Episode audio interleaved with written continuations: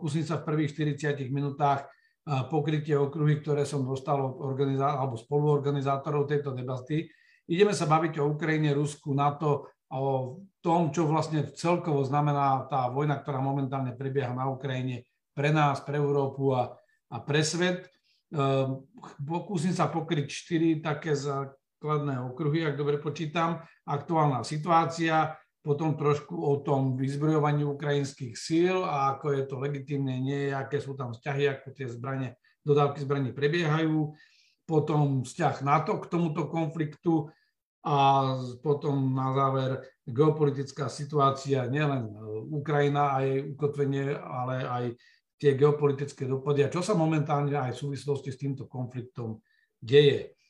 Takže začnem, ak dovolíte, krátko aktuálnou situáciou. Niektorí ma sledujú, vedia, že začal som robiť aj také updaty na YouTube, ale ja pokúsim prezdieľať obrazovku a skúsim e, si použiť e, niektoré informácie od Inštitútu pre štúdium vojny. Nemám problém to povedať rovno z hlavy, ale nič neuvidíte, to znamená, budem popisovať, e, popisovať iba slovne, takže skúsim tú obrazovku prezdieľať a, a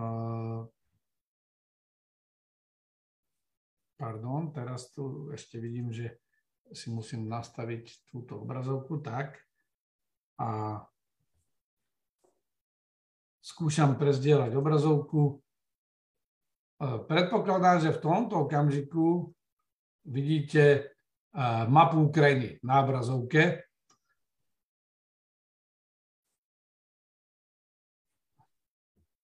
Je to vidieť, môžete mi potvrdiť? Je to tak.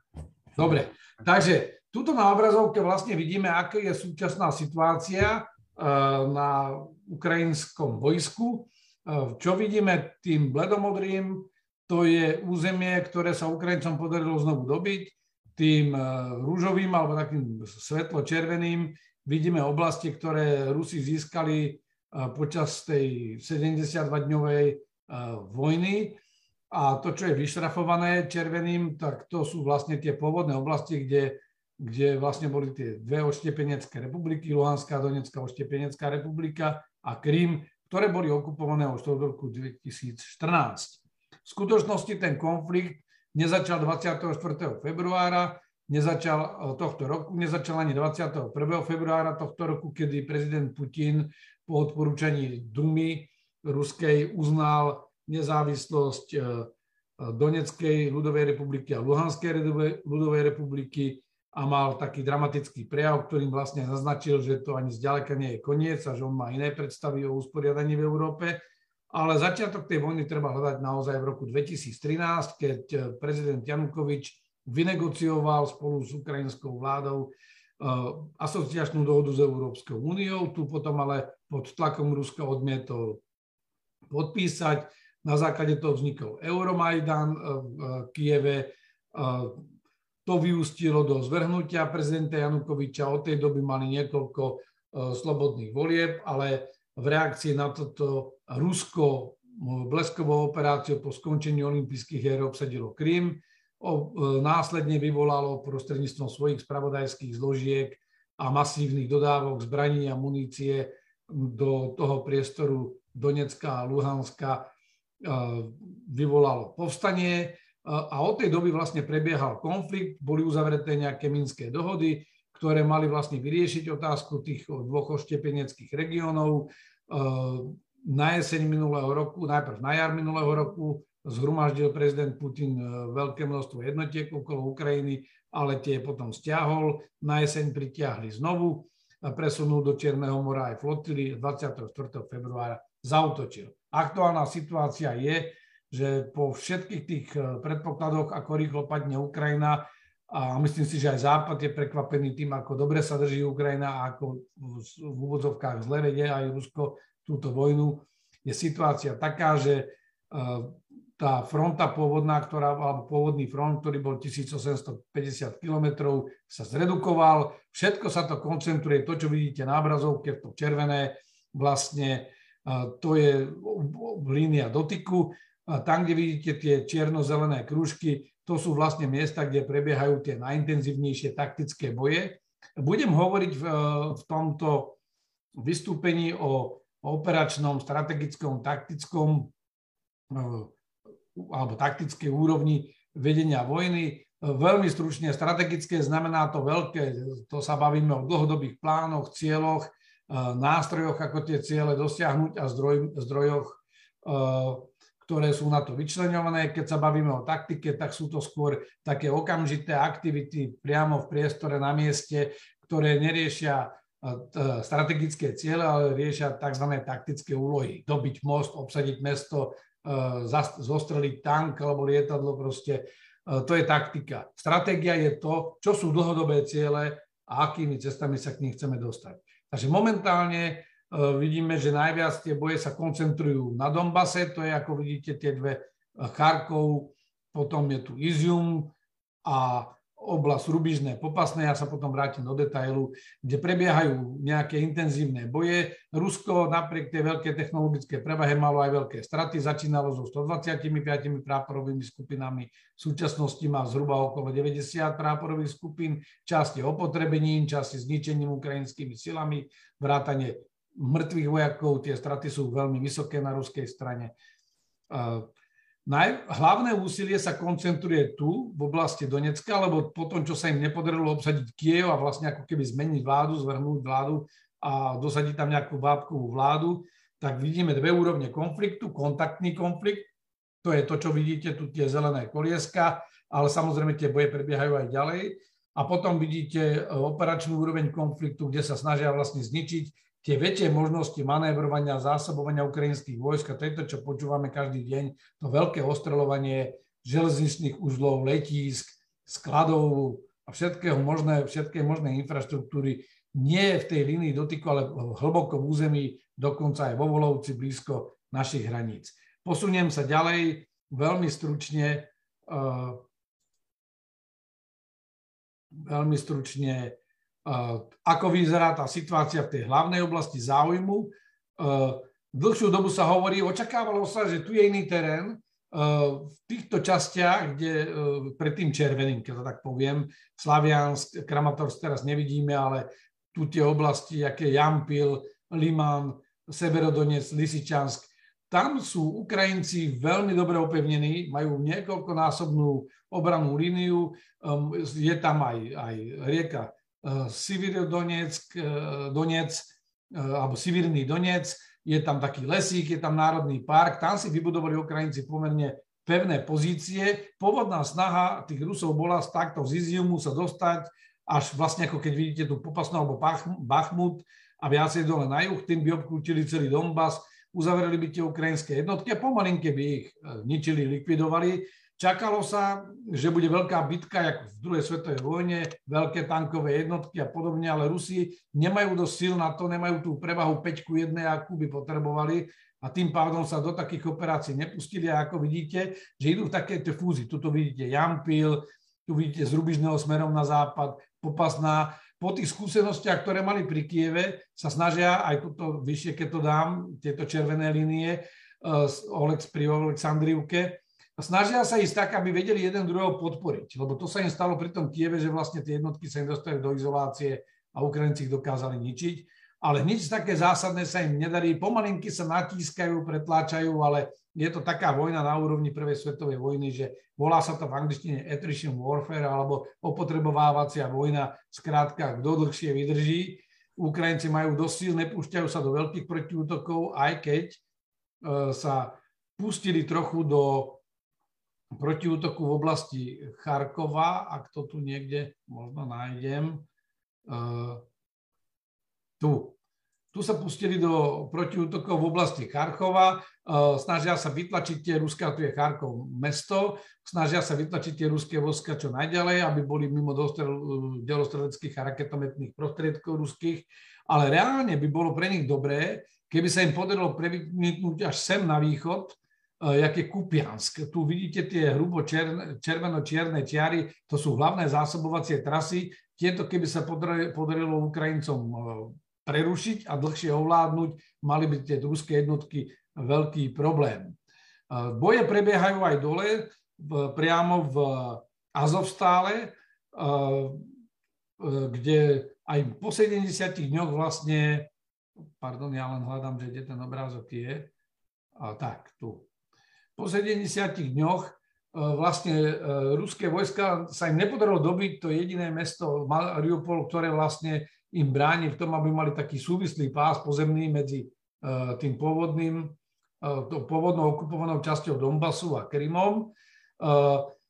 Títo kladú hrdinský odpor. Veľa ľudí hovorí, či to má vojenský význam, alebo nemá. Má to samozrejme vojenský význam, tak jak je ťažko dobíjať pre tých Rusov Mariupol, ako náhle padne aj posledný, posledné ohnisko odporu e, v Mariupole, aj keď prezident Zelenských vyzýval už pred šiestimi týždňami, že aby to vzdali a odišli, e, tak e, znamenalo by to aj pre Ukrajincov v tej budúcnosti, ak by sa tá operácia zmenila a začala by sa vyvíjať lepšie pre nich. Znovu dobíjať obsadené územie je mimoriadne ťažké. Potrebujete preboj v meste až 10-násobnú prevahu, aby ste toho protivníka mohli zlomiť. Preto aj tým Rusom sa nedarilo. Výhoda je toho aj tá, že tým pádom viažu tieto jednotky, čo tu sú ukrajinské, aj keď majú málo zásob, viažu tie sily ukrajinské, uh, ukrajinské sily viažu tie ruské vojska, musia tam nechávať tie bojové vojska, ne, nestačí tam poslať nejaké policajné, poriadkové a jednotky domobrany, ale musia tam mať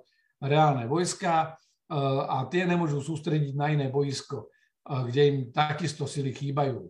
Pokiaľ sa bavíme o zvyšku Ukrajiny, tak e, v podstate v tej chersonskej oblasti Ukrajinci v uplynulých dňoch vykonali niekoľko protiofenzív. E, na druhej strane sa pokúsili na toto, ak máme toto novo Rončovka, e, tak to je vlastne akoby smerom na potom Záporožie, tam sa snažili zase Rusi útočiť, lebo chceli by ovládnuť celú Chersonskú oblasť, hovorilo sa dlho, že vyhlásia tam nejaké referendum a podobne ako mali Donetskú, Luhanskú a, a Donetskú a Luhanskú ľudovú republiku, vyhlásili by aj nejakú Chersonskú ľudovú republiku. Je to už pre Rusov v tomto okamžiku a v tomto priestore osvetený scenár, obsiahnuť celú administratívnu oblasť, zastabilizovať, e, spraviť kvázi referendum, pripojiť ku svojmu územiu. E, dnes prebe, prebehli aj správy, správy o tom, že v tomto priestore v mori, aké tá malá červená bodka, je Hadí ostrov. To je ten ostrov, na ktorom mu povedali, že choď niekam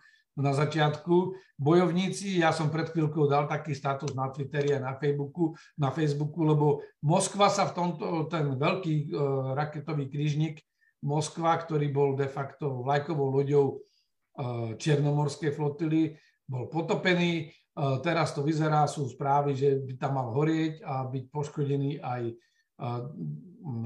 poškodená fregata admirál Makarov, kde, ktorý ale z Baltickej flotily, lebo Rusi spravili to, že vlastne okrem Tichomorskej flotily napratali do Čierneho mora aj Severnú flotilu, aj, aj Baltickú flotilu, aj Čiernomorskú flotilu a z Kaspickej flotily vedia strieľať tá je samozrejme za sušou, takže sa nedá nejako prepraviť, je to, je to more, ale je to de facto jazero, tak odtiaľ strelajú rakety. Ak by toto sa potvrdilo, tá informácia, tak už som to tak aj vtipne povedal, že keď Afganistan je pohrebisko impérií, tak to začína vyzerať, že tento priestor je pohrebiskom e, flotily, lebo e, majú jednoznačne Ukrajinci prostriedky raketové, ktorými vedia zasajahnuť tie lode, alebo ak sa bavíme o tom Podnestri, Rusi majú v tomto, tej červeno vyšrafovanej časti, eh, v podstate sú to úroveň dvoch prápor, je to 1500 vojakov, ktorých majú priamo v tejto oblasti, boli tam teraz nejaké incidenty, mm, to vojenský význam pre Rusov nemal, lebo s tým nevedia zautočiť ani na tú Ukrajinu. Vedeli by, keby obsadili túto časť, to je, no, keď sa pozrieme po smeru toku rieky Dnester, je to pravý breh, vidíte, že je tam veľa vodných ploch, také zátoky, tu je delta rieky, lebo odtiaľ vlastne Ukrajinci nemajú e, prístup na toto svoje územie suchou nohou okrem mostu, ktorý je niekde dole v tejto časti, v Odeskej zátoke a ten e, e, Rusi systematicky ostreľujú.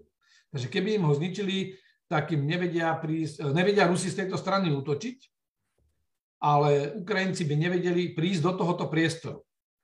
A tento priestor, keď by obsadili Rusi, preto sa tam asi aj tie lode motajú stále, lebo keby sa im podaril výsadok v tomto priestore a obsadili by to, tak by vedeli naliať v úvodzovkách tie sily, sily do tohoto priestoru Podnestria aj bez ohľadu na to, že či by porušili nejakú územnú integritu Moldavska. Rusko napadlo Moldavsko aj v 90. roku, keď vlastne obsadili túto šrafovanú oblasť. A to by im umožnilo vlastne zautočiť na tú Odesu z druhej strany, akoby od severo, od severo západu. A, Ukrajinci by museli tým pádom znovu sa štiepiť na dva fronty, medzi tým Bielorusi cvičia. Takže toto je len taká strategická možnosť, ktorou jednak e, môžu Rusi len strašiť Ukrajincov, Samozrejme musia mať na to prostriedky na vylodenie. Ukazuje sa, že by to nemuselo byť vôbec také jednoduché a mohlo by to byť pre nich ešte ťažšie ako vylodenie spojencov v Normandii, že vlastne je tam veľký odpor. Nebudem sa ďalej venovať tejto taktike. Je to skrátka uh, tak, že Putin má momentálne takéto možnosti. Poprvé, na strategický úrovni on prehráva. Vojensky sa mu nedarí, uh, ani zďaleka. Sice obsadil niečo, to, čo ste videli červené, ale to nie je niečo, čo by sa dalo obhájiť to obrovskou cenou, ktorú za to zaplatil. Naviac vojensky sa výrazne oslabil, prichádza o veľké množstvo techniky, kvalitného personálu, lebo tam zomierajú väčšinou tí profesionáli, e, prichádza o zásoby presnej munície. Politicky si veľmi tak prakticky totálne pokazil vzťahy so, s tým širším západom. Darí sa mu udržiavať aspoň nejakú takú tichú podporu e, krajín ako Čína, India, k tomu sa vrátime v tej, v tej geopolitike, ale tí budú vyčkávať podľa toho, jak sa konflikt vyvinie. Samozrejme, že im momentálne nejakým spôsobom by vyhovovalo, keby sa Západ oslabil. Takže tento útok na Moldavsko viaže sily a prostriedky z toho strategického hľadiska, ako som naznačil, Putin teda veľa nevyhráva, ekonomicky ho to poškodzuje a to sa sankcie ešte len začínajú prejavovať. Diplomaticky ho to výrazne poškodilo a má aj veľké vojenské škody a straty, ktoré sa, z ktorých sa budú zotavovať Rusi roky. A Putin má tri možnosti. E, poprvé, alebo takto, všetky tie tri možnosti majú spoločné to, že pokiaľ sú Rusi v mierovom stave, a vedú len e, z tej pravidelnej armády, ktorú majú v mierovom stave, vedú boje, tak nevedia viacej síl vygenerovať, nevedia ich tam prisunúť na to boisko a tým pádom nevedia zmeniť pomer síl, ale v Ukrajine strategicky prichádzajú nové sily a prostriedky, lebo oni už zmobilizovali, ľudí majú dosť, ale nemajú techniku, majú, ale potrebujú viac, nemajú pre tých ľudí, ktorých by vedeli nasadiť dostatok zbraní a techniky a tým, že im prichádzajú zásoby zo západu, tak preto aj Putin sa ich snaží narušovať, alebo Putin, jeho vojaci bombardujú tie železnice a na druhej strane e, majú aj tú e, možnosť e, oni zvyšovať svoj potenciál a zmeniť ten konflikt a tie ruské vojska vytlačiť. To znamená, Putin má bez toho, že by niečo zmenil, tak čas hrá proti nemu, postupne sa mu budú tie jeho vojska opotrebovávať, to sa deje aj Ukrajine, Putin tam vie dávať nový materiál, nevie dávať nový personál, Ukrajinci vedia nahradzovať personál, lebo ten, čo zmobilizovali pred dva a štvrť mesiacmi, alebo pred tými 70 dňami, už by dnes mohol byť aj v takom štádiu, že aj na tie sofistikovanejšie úlohy už by mohol byť vycvičený a už môže byť pomaly nasadzovaný do boja. Samozrejme, tí prví povolanci, ktorí išli akoby tí strelci alebo také s tými jednoduchšími zbraňami, tí už sú nasadení. Takže Putin môže poprvé buď vyhlásiť vojnu, no ale vyhlásiť vojnu po 70 a viac dňoch špecializovanej operácie, o ktorej tvrdil stále, ak sa jej darí, je veľmi zložité. E, to už ani doma my mu to asi toľko nestrávili. Je to najviac rizikové, pretože tá mobilizácia, e, to znamená to narušenie chodu, bežného chodu spoločnosti, bežného chodu ekonomiky, ktorá už teraz trpí. A preto potrebuje na to aj nejakú dôležitú zámienku a práve táto e, Moldava alebo to Podnestiersko by bola dobrá politická zámienka na takúto operáciu, no, lebo by vlastne Putin to postavil do polohy, e, preto aj sa niektorí analytici upínajú k 9. máju, čo nemusí byť vôbec termín, ale niektorí analytici tak na základe tohto hovoria, že by mohlo vlastne prísť k tomu, že by vlastne využil tú emóciu a naznačil by, že Rusko je znovu pod nejakou veľkou hrozbou a že práve preto musí vyhlásiť mobilizáciu. Samozrejme, e, tie pozitívne z hľadiska Putina, to znamená tie efekty, že by dokázal navýšiť tie sily a všetko, to bude trvať opäť nejak, e, týždňa mesiace, než sa mu to prejaví, do tej doby by udržiaval boja, snažil by sa zvrátiť ten konflikt. Druhá strategická možnosť pre Putina je zostať tam, kde všetko to červené má, preto potrebuje dobiť aj ten Azovstal, aby vlastne povedal, že dobre, cieľe operácie boli splnené, Ukrajina je demilitarizovaná v vodzovkách, my sme získali to, čo sme chceli a zriadil by si obrané pozície, také, aby tí Ukrajinci to tak ľahko nemohli zobrať naspäť, lebo dokiaľ Rusi útočia, sú aj zraniteľní, to tak vždy je. Ako náhle by sa prešli do strategickej obrany, tak by tú líniu držali pevnejšie, mali by väčší problém Ukrajinci cez ňu preniknúť. No a začal by rokovať, a to je to, čo naznačuje prezident Putin, že on vlastne nám odkazuje, že, že on je pripravený na mier, ale že sa nechce, nebude ani vôbec baviť o územiach. To je ale samozrejme mier nevýhodný pre Ukrajinu, treba povedať, lebo to by znamenalo, že dobre, oddychne si, zotaví sa a za rok, za dva, za tri príde znovu a bude chcieť pokračovať v tej vojne. To už múdrejší, poučený, zorganizovanú armádu, vycvičených, vyčistenú armádu od, od lokajov, ktorí sa dostali rôznym uh, lojalitou a nie schopnosťami na vysoké funkcie a mohol by sa vrátiť. Tretia možnosť je, že prejde do strategické obrany, ale neponúkne mier a bude vlastne opäť zbierať postupne sily a bude pokračovať v tom ničení Ukrajiny. Prečo je táto strategická možnosť reálna? No, lebo tým pádom tá Ukrajina sa nemôže vrátiť do normálneho života, neustále bude narušovať, bude ju ničiť, ale už sa nebude snažiť nejak veľa útočiť uh, do hĺbky ukrajinského územia. Toto sú tri strategické možnosti, ktoré, ktoré vlastne Putin má. A tie vyhrážky pre Západ Eh, lebo to tu mám odrážky od vás ako požiadavku. Tie vyhrážky pre Západ sú, sú pochopiteľné, pretože Putinovi sa v tej vojne nedarí, lebo on keď dával ultimátum 15. decembra minulého roku, tak dal ultimátum nielen Ukrajine, on dal ultimátum aj NATO, aj Európskej únii, dokonca aj Fínom, Švédom a všetkým vlastne povedal, že moja sféra vplyvu končí na rieke Odra, to je v Nemecku niekde, krajiny sa musíte vrátiť do roku 97, musíte aj zároveň čokoľvek, čo v tomto priestore, ktorý ja nazývam ako Putin svojou sférou vplyvu, musíte čokoľvek, čo budete chcieť robiť, konzultovať so mnou a iba ja, alebo my, ruský štát, rozhodneme, že čo budete môcť robiť. Toto mu nevyšlo, aj vtedy sa vyhrážal aj tým konfliktom, aj útokom na Ukrajinu. Celý ten útok na Ukrajinu je nelegitímny a akákoľvek argumentácia sa povie. Ukrajina nejako Rusko neohrozovala, Eh, konec koncov neohrozovala nejako ani, ani tú Donetskú a Luhanskú republiku, hoci Denis Pušilin už od, ja som ho sledoval na izvestiach už od septembra minulého roku, tak systematicky sa snažil nabudovať ten narratív a živil tú propagandu. Rusko vtedy inak komunikovalo smerom von a úplne iné správy chodili vo vnútri Ruska. Takže vyhráža sa, eh, je to pochopiteľné, lebo chce zmeniť pomery, bezpečnostné pomery v Európe. Teraz sa vyhráža o to viac, pretože Západ začal dodávať e, zbrania a materiál Ukrajine, pretože aj tu boli tri fázy. Prvá fáza bola taká, že do toho 24. februára sme nechceli dávať žiadne ofenzívne zbranie, skôr sa im dávalo iba nejaké poradenstvo a aj materiál dávali len niektoré krajiny, aj to veľmi obmedzenie. Ako náhle vypukol konflikt, začali dávať niektoré krajiny defenzívne zbranie, protitankové riadené strely, protiletecké e, rakety rôzneho druhu, e, ale napríklad aj prilby ako Nemci, balistické. To všetko je fajn, že uchráni to tých Ukrajincov a, a možno, že to zastaví v časti ten ruský útok, ale nedokázalo to zmeniť.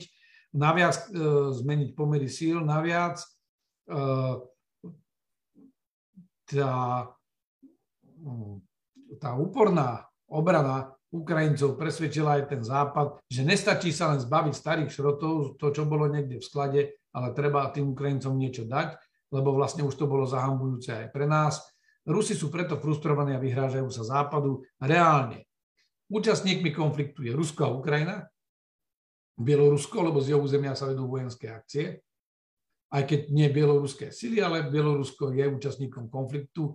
Všetci ostatní uh, dodávajú zbranie pokiaľ nevstúpia z nohou svojho vojaka na územie Ukrajiny alebo neničia zo svojho územia prostriedky nad Ukrajinou alebo niekde inde ruské, tak nie sú účastníkmi konfliktu. Bodka.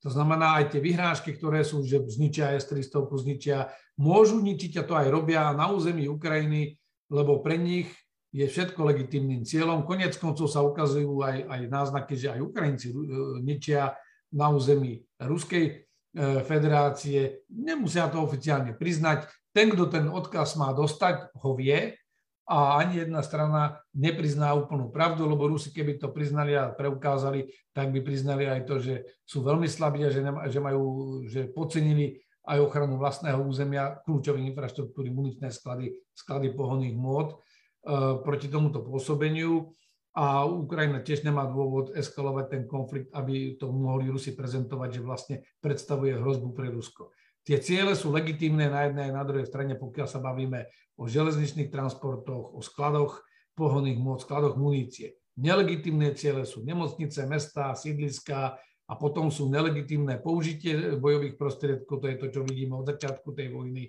raketomety, skrátka boj bez rozlíšenia, lebo vy nemôžete zabíjať bez, musíte urobiť všetko podľa ženevských konvencií, aby ste sa vyhli civilným obeťam a musíte rozlišovať medzi kombatantami a nekombatantami.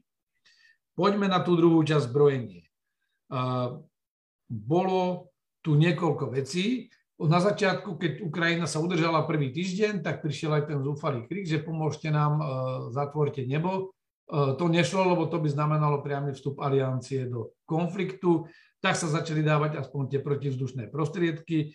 Samozrejme, vyzerá to tak, že Ukrajina dostáva aj intenzívnu spravodajskú podporu, nikto vám nepotvrdí, do akého rozsahu, do akej úrovne. Konec koncov, e, keď začalo to povstanie v roku 2014, tak to bolo opačne. Rusi dávali výraznú spravodajskú podporu aj v teréne, aj zo satelitov a z ďalších prostriedkov, ktoré Rusko má. Dávali výraznú spravodajskú podporu e, tým povstalcom, ktorých tam stimulovali a vojakom na dovolenke, lebo aj to treba povedať, že aj to bolo súčasťou toho scenára.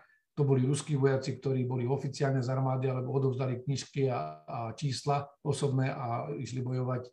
A keď ich chytili aj napriek tomu, tak povedali vždy Rusi, že to sú vojaci na dovolenke, ktorí, ktorým oni nepovedali nič, neposlali ich tam bojovať. Takže Ukrajina potrebuje tieto dodávky zbraní, potrebuje ich veľmi, veľmi veľa. Ten začiatok bol taký, kde ja som hovoril, že na ten okamžitý boj potrebovali také zbranie, ktoré vedia rýchlo používať. To bolo preto aj tá S-300, tanky T-70 a skrátka všetko to, čo bolo tej sovietskej provinencie. Samozrejme medzi tým dostávajú aj nové zbraňové systémy, napríklad tie americké hufnice M37, 3x7. E, to sú hufnice, ktoré e, kto je delostrelec, tak sa rýchlo preškolí z jedného typu zbrane na druhý. Zložitejšie je to s tými tankami, ale aj to sa dá rýchlo preškoliť. A teraz je už taká doba, že Ukrajinci potrebujú aj tieto zbranie, ktoré majú väčší dosah, aby dokázali včas zastavovať tie ruské útoky, aby dokázali včas aj, aj, aj útočiť oni na tie ruské zhromaždiská techniky, e, sústre, priestory sústredenia vojsk alebo veliteľské stanoviská.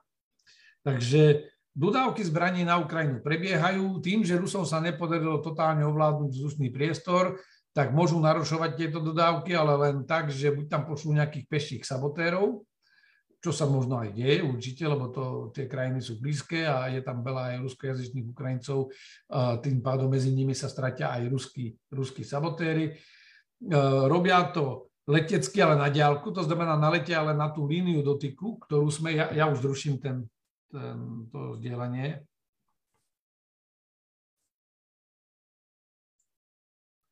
Tak, e, dodávajú samozrejme, alebo môžu narušovať tie e, dodávky e, tými útokmi z lietadiel, kde strelajú strely s plochou dráhou letu, už menej strelajú strely kaliber, zrejme im dochádzajú, potrebujú si nejaké nechať. Všetky tieto zbranie sú veľmi účinné, lebo majú pomerne vysokú presnosť a dajú sa použiť na v prípade Iskanderov na 700 km, až na 700 km, v prípade kalibrov je to ešte viac, do 1500 km a, a, a tie letecké rakety niektoré sa dajú použiť s plochou dráhou letu až do 3000 km, takže používajú Rusi na to aj strategické bombardéry, e, ktoré by normálne mohli používať a tie rakety by mali iné než konvenčné hlavice, ale tieto nepoužívajú. E, napriek tomu tie dodávky zbraní tam vedia sa dostať aj lebo keby Rusi ovládli ten vzdušný priestor úplne, tak by mohli lietať svojimi lietadlami a vedeli by rozpoznávať tie ciele priamo v teréne. Vedeli by tam poslať podstatne väčšie množstvo dronov. Ukrajinci, oni ich tam posielajú, Ukrajinci tie drony, drony zostrelujú. E, nie všetky, ale väčšina sa im darí. A to isté ruské letectvo nemá odvahu ísť do hĺbky toho ukrajinského územia. Konec koncov Rusi sa stretli s veľkým odporom vo vzduchu a vlastne po 30 rokoch tých rôznych konfliktov regionálnych, ktoré boli, kde vždy ten jeden super bol schopný potlačiť protivzdušnú obranu protivníka, tak toto je úplne niečo iné. Po anglicky sa tomu hovorí contested air, to znamená, sú, vedete súboj o ten vzdušný priestor trvale počas celého konfliktu. To je niečo, čo tu asi od, no, od iracko-iránskej vojny nebolo. Lebo všetky tie konflikty ostatné boli také, že tá jedna strana mala výraznú prevahu. Toto je realita, s ktorou sa tí Rusi učia, učia žiť a nevedia v nej bojovať, nemajú na to dostatok vycvičených pilotov. E, e, my, my asi tiež nie, ale, ale samozrejme my nie sme v tej vojne. Takže to je ten rozdiel. Takže Ukrajinci aj vďaka včasnému varovaniu dokonca sa im podarilo schovať aj dosť leteckých prostriedkov, ale na druhej strane potrebujú toho čoraz viac, lebo Eh, treba povedať, že každý deň sa niečo rozbije. Alebo vám protivník niečo rozbije, niečo zničí, zostrelí, zničí tanky, zničí nejaké postavenia, eh, robí to jedna aj druhá strata, strana, potrebujú uradzovať tie straty. Rusi majú za sebou obrovskú ekonomickú základňu a stady plné síce asi rôznej kvality, lebo tá údržba sa ukazuje, že ani u tých nasadených vojsk vo viaka nebola, ale predsa len majú plné sklady a Ukrajina má narušovanú výrobu, ona má síce silný zbrojný priemysel, nedokáže si vyrobiť všetko, potrebuje tieto dodávky zbraní, aby, aby sa ubránila. Momentálne to vyzerá tak, že aj má tú silu sa ubrániť. E, museli by Rusi... Oni vedú totálnu vojnu proti Ukrajine na ukrajinskom území, ale zo strany Ruska e, z hľadiska zapojenia tých národných zdrojov to nie je totálna vojna. Oni to nazývajú špeciálna vojenská operácia kvôli právnemu režimu, lebo u nich je to veľmi procedurálne, museli by ísť na, do úplne iného režimu a vtedy by už vedeli viesť aj tú totálnu vojnu z pohľadu svojho vlastného nasadenia. E, pokiaľ sa bavíme o možnostiach, ktoré tu mám pod otázkach, však môžeme sa v diskuzii k tomu vrátiť, tak tu bolo také, že e, my sme sa dostali do situácie, keďže MIGI naše boli e, v tzv. bezgenerálkovom režime, to znamená, lebo štandardne sú tzv. resursy, tá letecká technika má proste nejaký predpísaný počet hodín, po ktorých musíte robiť nejaké typy ošetrení a potom stredné opravy, generálne opravy a vtedy sa vlastne spraví celá revízia lietadla, všetko, čo je treba sa vymení, niekde už je priamo predpísané, čo sa mení.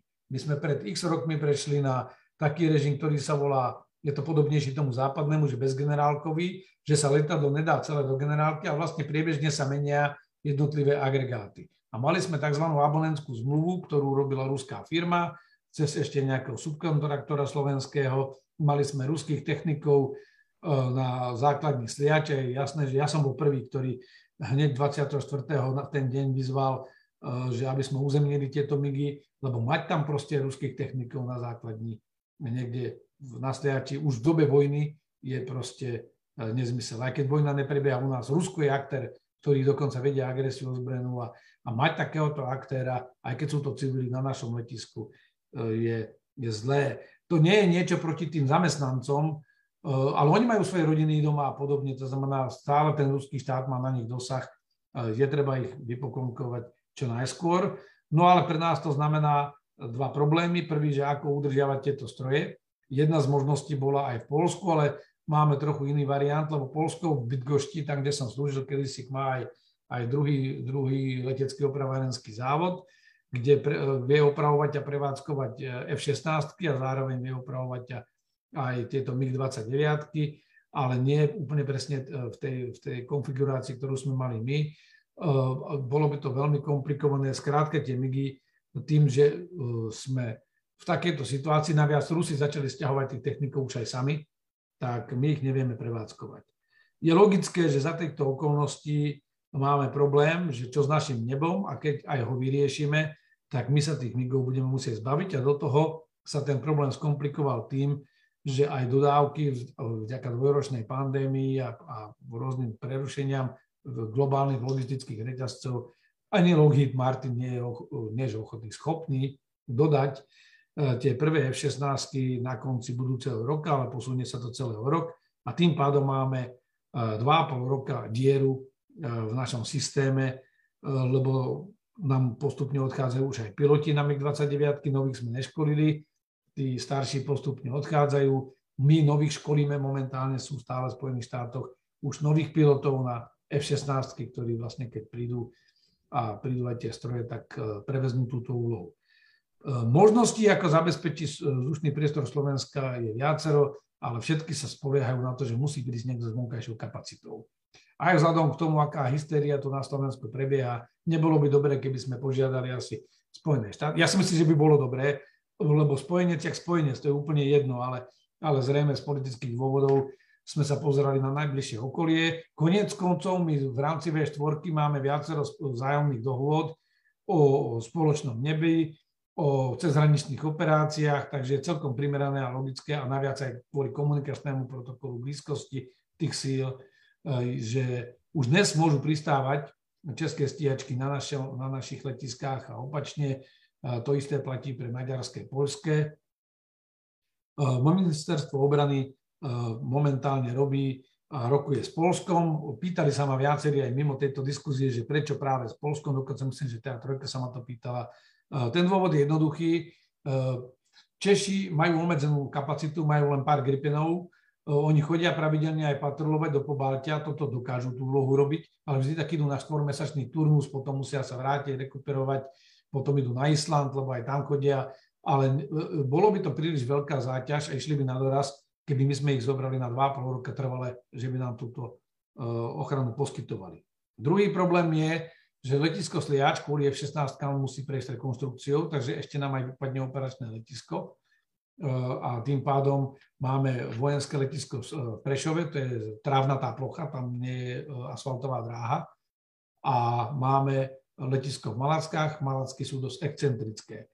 Takže Polsko, ktoré má aj letecké základne aj v iných častiach, napríklad na východe svojho územia, a má podstatne viac ako dvojicu lietadiel, lebo pre našu ochranu vzdušného priestoru, pokiaľ sa štartovalo zo Sliaču za bežnej situácie, nám stačilo vždy dvojica, ktorá je, musí byť v perfektnom stave a kedykoľvek pripravená zlietnúť. Poliaci samozrejme vzhľadom na rozsah svojho územia majú toho podstatne viac a majú aj podstatne väčšie vzdušné sily. Keďže prevádzkujú aj MiG-29, tak aj prípadná naša podpora, aj keby tu museli po tej akcii alebo niečom pristáť, alebo sa rozhodnú E, dať napríklad na niektoré naše letisko, no zostalo nám to malacky, ak nechceme hovoriť o civilných, tak vieme im dať podporu aj, aj systémovejšiu, lebo máme na to personál pripravený.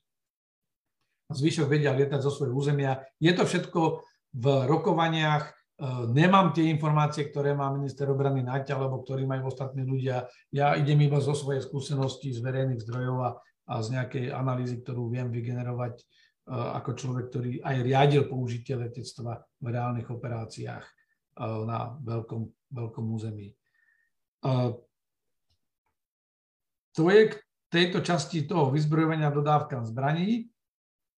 Je možno ešte jedna poznámka znovu. Za týchto okolností, ako náhle máme vyriešenú ochranu vzdušného priestoru, priestoru, je logické posunúť tie MIGy. Niekam ich tak či tak musíme predať Neopravovali sme ich za naše peniaze. My z nich musíme vybrať niektoré zariadenia elektronické, ktoré sú eh, komunikačné a rozpoznávacie, napríklad na rozpoznávanie vlastných cudzí, ktoré sú podľa NATO, Ukrajina nie je v NATO.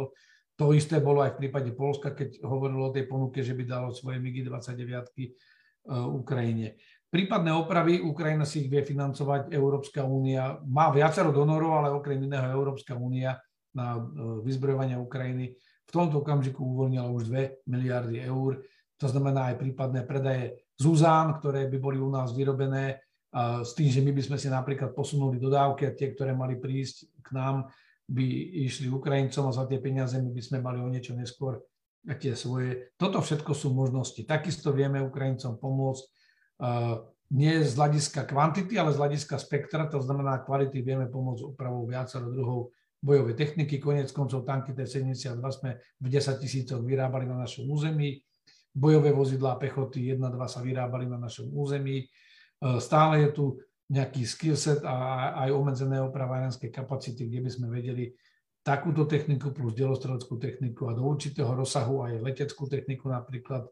Viete, že sme mali kontrakt, e, než padla misia v Afganistane na opravu e, pôvodne ruských strojov Mi-17 ale e, pre Afgáncov. Konec koncov Spojené štáty aj tie lietadlá, ktoré boli určené pre Afganistán, e, to vyzerá tak, že tieto my vrtulníky z tej kategórie My, Mikojan, tak, tak pôjdu, pôjdu tiež do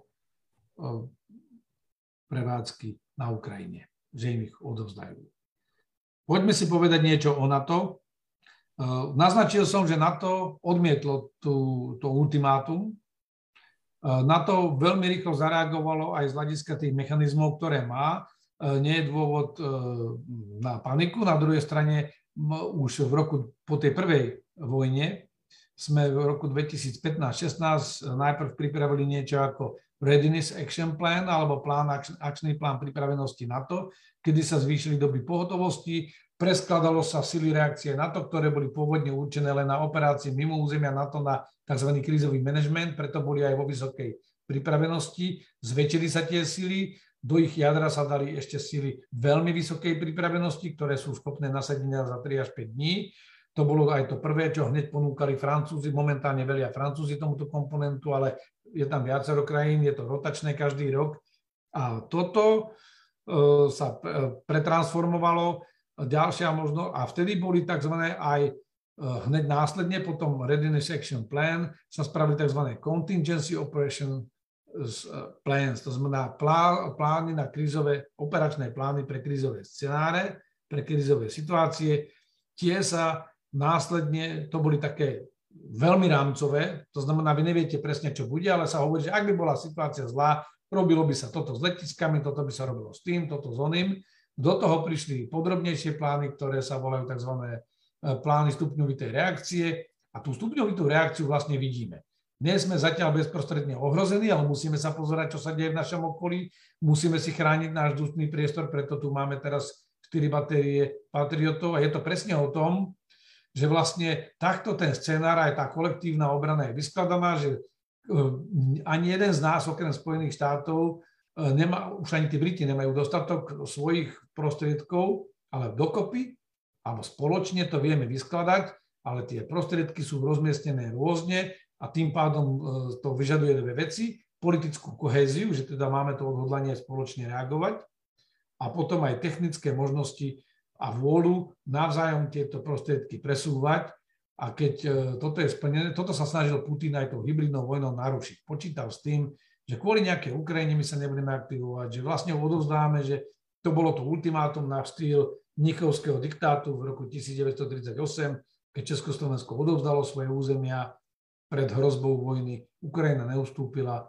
My vidíme už novú realitu a vidíme, že to Rusko je agresívne a bez ohľadu na to, ako skončí tento konflikt. Pre nás to znamená dlhodobo posilňovať našu obranu, ale v tomto okamžiku vidíme tú stupňovitú reakciu, eh, že v januári, keď sme sa bavili, že či by sme mali predbežne rozmiestniť alebo nie, tak naša miestna opozícia to veľmi kritizovala. Ja som to vtedy vysvetľoval a obhajoval, že je to štandardný postup. Ex-premiér Pellegrini hovoril v televízii, že eh, však nie je článok 5 deklarovaný, veď sa ani nebavíme o článku 5, bavíme sa o opatreniach na posilnenie dôvery a na uistenie spojencov. To uistenie spočíva v tom, že nielen morálne vás podporíme, za čo si nič nekúpite, ale vieme vám poslať aj reálne vojska, vieme vám pomôcť presne v tej oblasti, ktorú potrebujete, vieme tam nechať tie vojska aj e, na to, aby monitorovali situáciu, ktorá je za hranicou aj s takými prostriedkami, ktoré nemáte. A vieme tam poslať aj vojska, tú pozemnú battlegroupu. Jeden prápor, vidíte, koľko sa ich spotrebováva na Ukrajine, jeden prápor vojnu nevyhrá, ani jedna brigáda, ale ten prápor tu cvičí s našimi vojskami, zľadujeme si s ďalšími, lebo sú tu viaceré krajiny, zľadujeme, a to isté prebieha na celej tej východnej línii, si zľadujeme tie svoje postupy. Samozrejme, v tomto okamžiku aj upresňujú plány, že ak by sa situácia zhoršovala, ak by sa Rusko posúvalo k našim hraniciám, zrejme by sme dokonca ešte tie počty navyšovali. Takže to navýšenie počtu vojakov, pôvodne sa to odhadlo na 2100, e, tým, že nemáme ani konkrétnu úlohu, ani konkrétneho protivníka, samozrejme, že sme e, naplánovali naši vojaci, toto by bolo asi primerané, aby to bolo dostatočne viditeľné a aby to bolo aj praktické. To viditeľné je pre našich občanov, lebo tu mnohí mi písali pred pár týždňami, nikdy na to nepríde, nikdy nám nepomôže, vykašľú sa na nás. Vidíme, že to nie je pravda, no ale e, to je príliš drahý špás na to, aby to bolo len symbolické a len pre niečo. To znamená, je to veľmi pragmatické riešenie. Jadrom tohto je jedna bojová práporová skupina, ktorá je vyskladaná, velia aj Češi, majú v nej aj gro síl, ale sú tam aj ďalšie krajiny a potom sú to tieto systémy PVO. A síce na ten Patriot potrebujete zhruba 200 ľudí, ministerstvo obrany to celkom logicky navýšilo na 3000, to neznamená, že tu hneď budú, ale chce mať flexibilitu. Chce mať schválený mandát aj od Národnej rady, aby každý druhý deň sme nemuseli chodiť do Národnej rady a pýtať znovu podľa toho, ako sa bude situácia vyvíjať. Ak by sa situácia zhoršila, my by sme mohli požiadať aj o rozmiestnenie napríklad ťažkej mechanizovanej brigády na slovenskom území, aby sme vedeli zachytiť prípadný prvý nápor, pokiaľ by také niečo hrozilo. A vlastne takto by sa to stupňovalo, až pokiaľ by bol u nás napríklad vyhlásený, že keby sme boli naozaj ohrození, akože nie sme. Zatiaľ to na to má obrovskú ostrašujúcu schopnosť, ale tu musíte aj demonstrovať, že ju viete realizovať. A to je presne to, čo sa deje. Lebo ako náhle by sme to nerobili, tak by to bolo len na pozícii papierového čerta. Konec koncov vidíme, že momentálne niekto iný tak vyzerá, že v niektorých oblastiach. V každom prípade Rusko sa nedá podceňovať, má obrovský potenciál, má veľmi netransparentné a nekorektné vedenie, narušuje všetky pravidlá medzinárodného bezpečnostného systému, či už je to OBS, OSN, či je to ženevské konvencie. Je to brutálny agresor, ktorý, ktorý demonstroval, že, že netreba brať jeho slova na ľahkú váhu, my sa musíme takisto pripravovať. Pokiaľ ide o červené čiary, poďme ešte najprv na to Fínsko-Švédsko. Švédsko si posilňuje od roku 2014 svoju obranu, znovu zaviedli v roku 2018 povinnú službu, majú bilaterálne a multilaterálne dohody s niektorými krajinami v oblasti Škandinávie, s Veľkou Britániou majú tzv. joint forces, nejaké spoločné sily, no ale samozrejme e, Rusko je úplne taká kategória, že to je príliš veľa, oni nechceli ísť do NATO, Fíni, tí boli vlastne aj počas e, tej éry povojnovej dlho závislí na dokiaľ bola Brežnevová doktrína, e, tak tá znamenala, že obmedzená suverenita národov. Uplatňovali ju veľmi striktne na bývalé satelity, ako na Československo, Polsko, Nemecko, východné myslím, ale uplatňovali ho aj na Fínsko, aj keď menej brutálne, a na Rakúsko. Lebo Rakúsko malo podpísanú štátnu zmluvu, bolo neutrálne. Rakúsko je v bezpečnom priestore vo vnútri, tak nerieši nič a udržiava si neutrálny status, aj keď čisto technicky ho stratilo tým vstupom do, do Európskej únie, lebo Európska únia má tiež svoj článok 4.22 a 4.7. Jednoducho Európska únia je tiež e, aj obranné spoločenstvo, ale nie je, to, nie je to ten systém kolektívnej obrany, ktorý poskytuje NATO. Preto sa Fínsko a Švédsko rozhodli alebo Rusko je chcelo odradiť a týmto, čo urobilo, oni to už v januári signalizovali, že, že to bude pre nich veľká zmena situácie, ak, ak by Rusi zautočili na Ukrajinu. Zatiaľ sú tie náznaky, že v tichosti vnútorne prebiehajú tie diskuzie, ale politicky podpora občanov vstupu do NATO rastie a vlastne Putin dosiahne presný opak. Problém je, ho očakáva sa, že e, na budúci týždeň alebo okolo e, Fínsko a Švédsko spoločne požiadajú členstvo v NATO. Je to preto, aby mohli aj v skrátenom e, termíne e, v mesiaci jún, kedy má byť summit NATO, riadny summit, lebo mimoriadný bol pred pár týždňami, riadny summit NATO v Madride, kde by im to už aj, aj spojenci prípadne odsúhlasili, to sme dali im pozvánku a začal by sa oficiálny prístupový proces, ktorý znamená podpísať do zmluvu o NATO, podpísať zmluvu NATO SOFA, prebehnúť ratifikačný proces u všetkých členských krajín, odovzdať ratifikačné dokumenty u depozitára vo Washingtone a vlastne tedy by aj vznik e, sa stali členskou krajinou. A teraz je tu ten problém, to, čo sa hovorí vo verejnej diskuzii, že do, te, do toho okamžiku, do tej doby, než vlastne sú uložené ratifikačné listiny a tieto krajiny od pozvánky alebo od požiadania do e, plnoprávneho členstva nemajú vlastne dážne kolektívnej ochrany. Samozrejme, e, musia tým pádom hľadať nejaké bezpečnostné záruky, aby toto obdobie Rusko nevyužilo. Aj akokoľvek sa zdá, že je momentálne slabé, mohlo by nejakú hlúposť urobiť. E, zatiaľ sú také signály, že Spojené štáty práve prevčerom oznámili, že, že poskytnú bezpečnostné záruky Švédsku aj Fínsku. Čo to znamená? Zrejme bude asi nejaká zmluva, dohoda, spojenecká medzi nimi, taká, ktorá by vlastne garantovala, že Spojené štáty by kvôli nimi išli do vojny. Čo má, to je primárne to opäť o odradzovaní, o tej deterencii alebo odradzovaní toho protivníka, e, aby už nezautočil, lebo to vidíme presne, že NATO v tejto oblasti sa striktne drží e, tej litery. Dokonca na začiatku, keď tesne hrozil ten konflikt, prezident Biden aj tak nešťastne na jednej tlačovej konferencii sa išiel mimo lineu, ktorú mal pripravenú svojim komunikačným štábom a vlastne povedal, no, že keď bude nejaká small incursion, to znamená nejaký menší prienik do Ukrajiny, tak nepôjdeme predsa kvôli tomu eskalovať situáciu. E, to sa veľmi rýchlo zmenilo. Sme dneska už úplne v inej situácii, ale vidíme, že ani to, ten vzdušný priestor na to nebolo ochotné a vôbec ani neuvažovalo nikdy o tom, že by išlo uzatvárať vzdušný priestor Ukrajiny a išlo provokovať Rusov, nie preto, že by sme sa ich báli, ale nemá to zmysel proste provokovať ich. Ale, a tu mám od vás otázku, no, že kde sú tie červené čiary, kedy by podľa mňa malo zasiahnuť na to.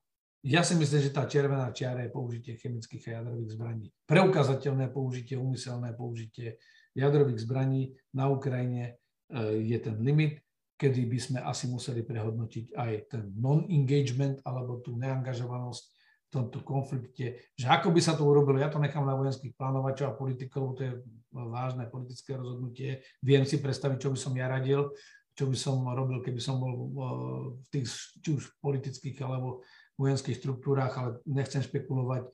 Skrátka, to by bolo niečo, čo by musela prísť tvrdá reakcia, že či by to bol nejaký priamy vojenský útok, či by to bolo niečo, na nejaké kapacity. Ja nechcem na tým špekulovať, lebo to vždy je veľmi zložité.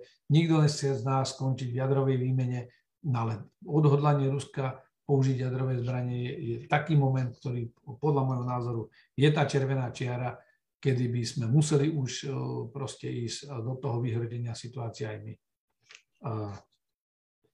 Opravy techniky som, myslím, že zodpovedal. Celková geopolitická situácia.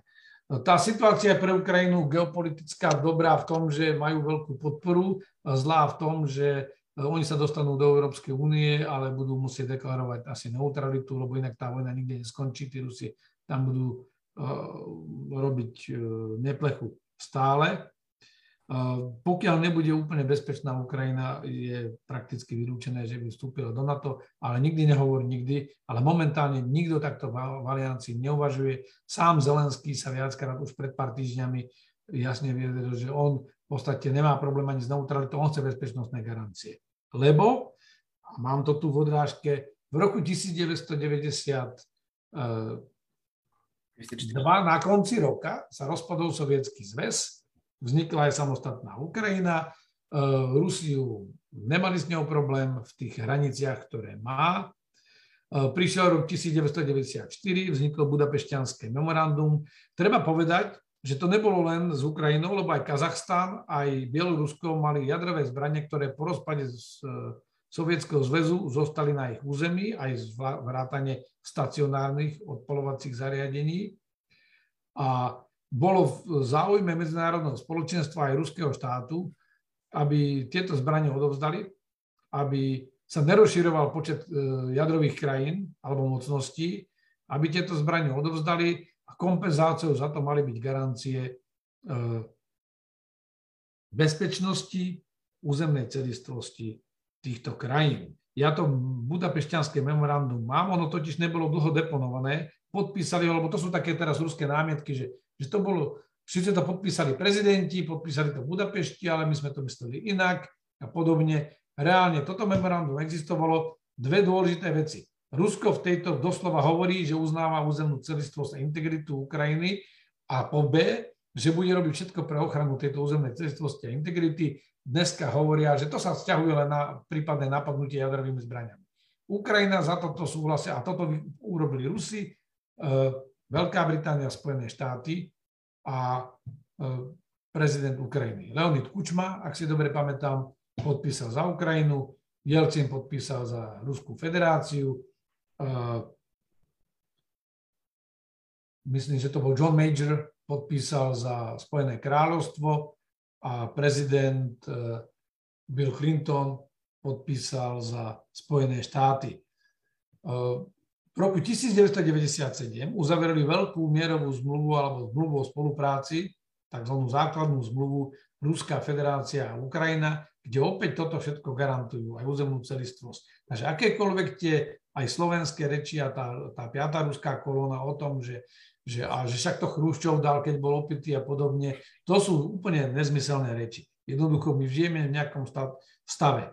Eh, prijatie takéto retoriky by znamenalo, že niekto by povedal, že však Uhorsko vlastne malo mať ešte aj, aj Slovensko a potom by zase Poliaci povedali, ale veď tie spiské župy sme mali mať my, pretože ich dal jeden nemenovaný uhorský král Dolen alebo do zálohy polskému panovníkovi. Nie, žijeme v nejakej realite a tá realita bola jasne zafixovaná, došlo k brutálnemu porušeniu a ukázalo sa, aj pre tú Ukrajinu a preto žiada teraz už prezident Zelenský bezpečnostné záruky, lebo sa ukázalo, že vlastne on nemôže sa spoliehať na nejaký papier, on chce mať pevné bezpečnostné záruky, že v prípade, že jeho, aj keď bude neutrálny, že jeho integrita bude narušená, tak niekto kvôli tomu s ním pôjde do vojny.